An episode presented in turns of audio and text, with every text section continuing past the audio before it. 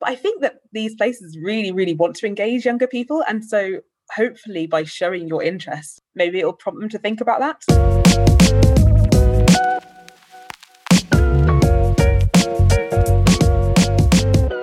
Hello, and welcome to Hang It, which is a new online platform where four young curators try to navigate the art world and build a community through conversations with friendly people. My name is Annie, and today I'm going to be talking to the wonderful Debbie Meniru to find out what her job is in the art world and how she got there. So, hi, Debbie. How Hello. are you this wonderful Saturday? I'm very well, enjoying the sun streaming in through my window. so, really, just to start off, the first thing that we want to know is where do you work? What do you do? And you know what does a day in the life of debbie look like? So my job at the moment is i'm admin and research assistant um, at tate modern which is really exciting. And so that really involves two sides which are kind of obvious from the job title so admin and research. And the admin side is more kind of assisting uh, the director's executive assistant. So that would involve kind of filing invoices, dealing with the post, um, fielding emails, um, that kind of thing. And then on the research side, it's been really interesting actually. So I've been looking into how uh, Tate uses their collection, um, also into um, kind of the blockbuster model and all things like that, just to see how what Tate's doing now and um, I guess asking questions about what Tate will look like in the future. And that's all kind of fed through the director. And that director is the incredible Frances Morris, director of Tate Modern specifically. But am I right in thinking that you started your job right in the middle of lockdown, right? So you actually haven't been in the office very much? Yeah, exactly. So when I first applied for this job in January, I think that the job description was quite different to what it's ended up being because I started in April in the middle of lockdown, as you said. And um, and so a lot of the research i guess has been informed by that so especially during the first lockdown it was really this moment of pause and to think about what the future should look like and it was i think quite a unique opportunity to to make some big changes I don't know if this is an easy question to answer, but what's the thing that um, in your job you you have been enjoying the most, and maybe something that you don't enjoy so much? Mm-hmm. Um, so I think the thing I've been enjoying the most um, is probably um, just some of the some of the research I've been doing has been really interesting and um, kind of pulling together different statistics about the collection. I've really enjoyed, and another one of my colleagues um, is a collection displays assistant, and so it's at the kind of same level as me, and we've, we've we've been working together quite a lot on putting together those statistics, and I've really enjoyed that. Yeah, and I think I've just been really lucky because the admin side of my job is probably the thing I like least um, and a lot of kind of junior roles in the arts are very admin focused. So I felt like I've been really lucky that this combines it with research. Um, yeah, that's something that I've been really happy to do.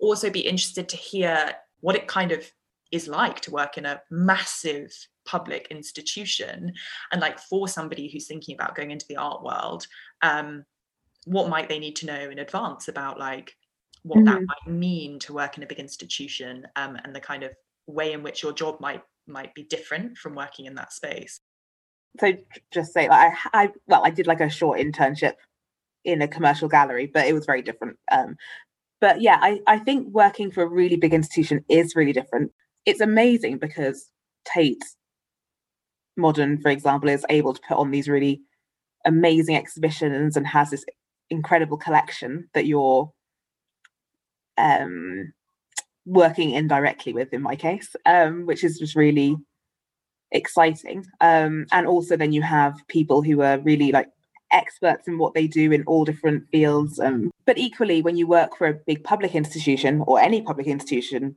there's a lot more um, barriers to what you can do because you know it's publicly funded and it's also a lot less reactive because it's so big um, Tate Modern tends to plan exhibitions three or four years in advance. So before I worked at Tate Modern, I worked briefly for the Migration Museum, um, which is in Lewisham, and it's a really small team, about ten people. I think that you have a lot more you're able to have a lot more influence on things and have a lot more um, I guess responsibility because because there's fewer of you and you kind of see what happens at all levels. Whereas at Tate, you're kind of a very small fish in a very big pond. And sometimes it's difficult to know what's happening in different areas, especially when you're in a junior role. So now I think it's quite useful just to hear a little bit about how you ended up where you are. Because um, what was your um, I know, for example, that you didn't do history of art for either A mm. level or even for your undergrad. Um, mm. so, yeah, let our listeners know how you yeah. got to work in an incredible institution like Tate. Yes, I think I was always kind of interested in the arts, but I decided not to study history of art. Um, I it wasn't available as an A level at my school, and um, I think I was just um, I didn't really understand what it was even. And in the end, I decided to study French and um, Italian at the University of Bristol, and I just did that because I read a prospectus and it sounded really interesting. So um, that was great, and it was really varied. So it was still art. It was still an arts subject. So we still, you know, we did literature, we did history and film and all sorts of things. Um, and then while I was doing my undergraduate degree, the idea of working in the arts kind of was still there somewhere and um, I tried to get a little bit of experience. Um, so I volunteered for um, a small contemporary art gallery in Bristol called Spike Island, and I did a year abroad um, because I was doing languages. And so, um, yes, I did. I worked for a commercial gallery in Paris for a short amount of time as well.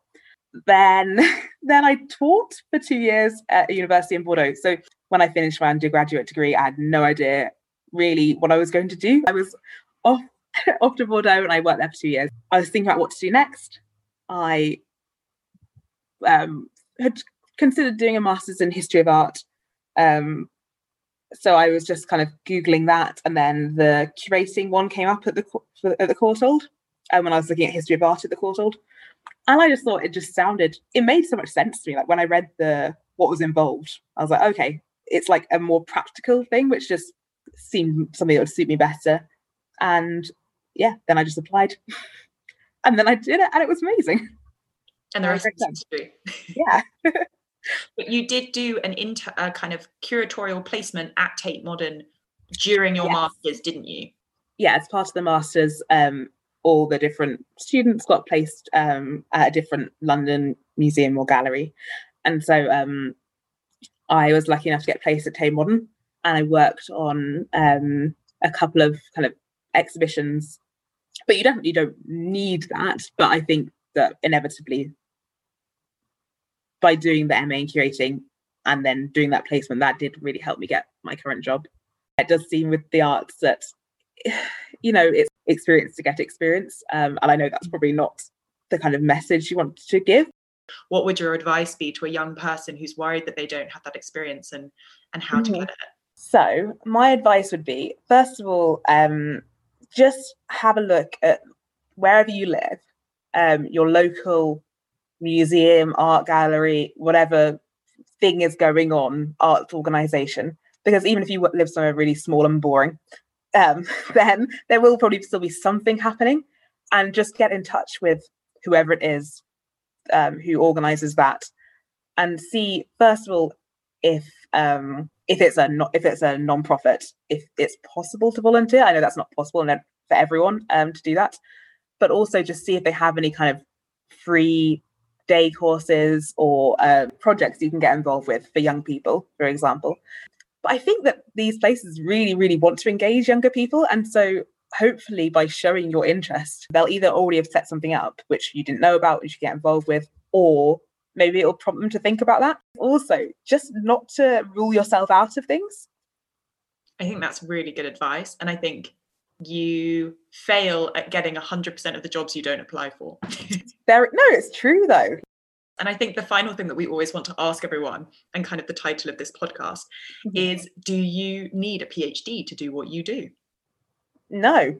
To be a curator, you definitely don't need a PhD. I'd say it completely depends as well what you want to curate. Um, so if you want to work at the National Gallery, um, you know, doing 17th century Dutch painting, um, then maybe maybe you need a PhD, but you don't need a PhD for every job in the arts, and you certainly don't need a PhD to go very far.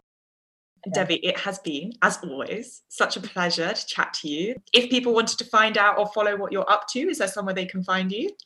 Yeah, you can follow me on Instagram. My handle is D Meniru. So that's D M E N I R U. And thank you, everybody, for listening. I help, hope that that was helpful. Um, and as always, we will put a glossary of terms and any resources um, and links that we've mentioned in the episode on our Hang It website. And don't forget to follow us on Instagram at Hang It Collective or one word for updates on all of the juicy content and fun new conversations with friendly people. Debbie, thank you so much again. Thank you.